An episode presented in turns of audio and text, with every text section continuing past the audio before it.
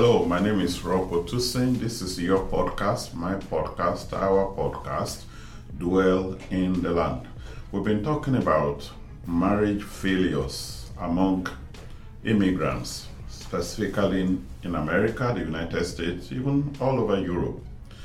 And we have zeroed in on different stuff that bring down marriages among immigrants. Today we are going to be talking about personal fulfillment. We are talking about personal fulfillment. Get this one clear, get it very loud.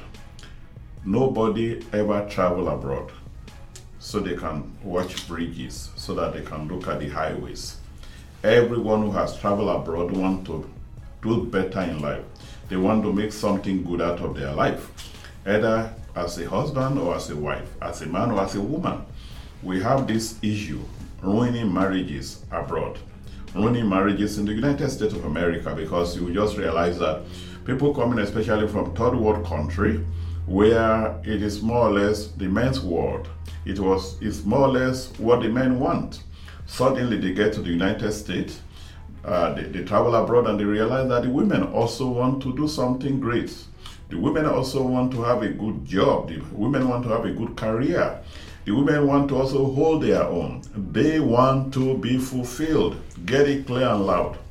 No marriages survive where it's all about one person's dream. No marriage survive if it's all about one person in the family. The man want to be fulfilled. The woman want to be fulfilled. Even the children want to be fulfilled. And when you don't get it right in this area, it is going to ruin the marriage. You cannot have the man going to school alone when the woman is just raising children.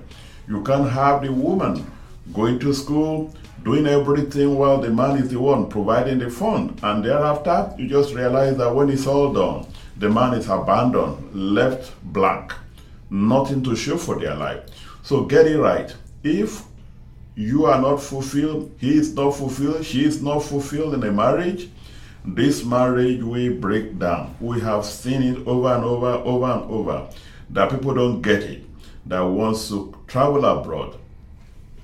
Every family is looking forward to their children doing very well. They are looking forward to getting good report about their children, whether it's a male child or it's a female child. Everybody must be able to get something out of the fact that they have traveled abroad.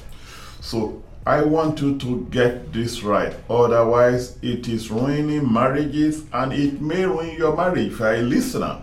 So this is all I have to tell you for today. My name again is Ropo Otusin. This is Dwell in the Land.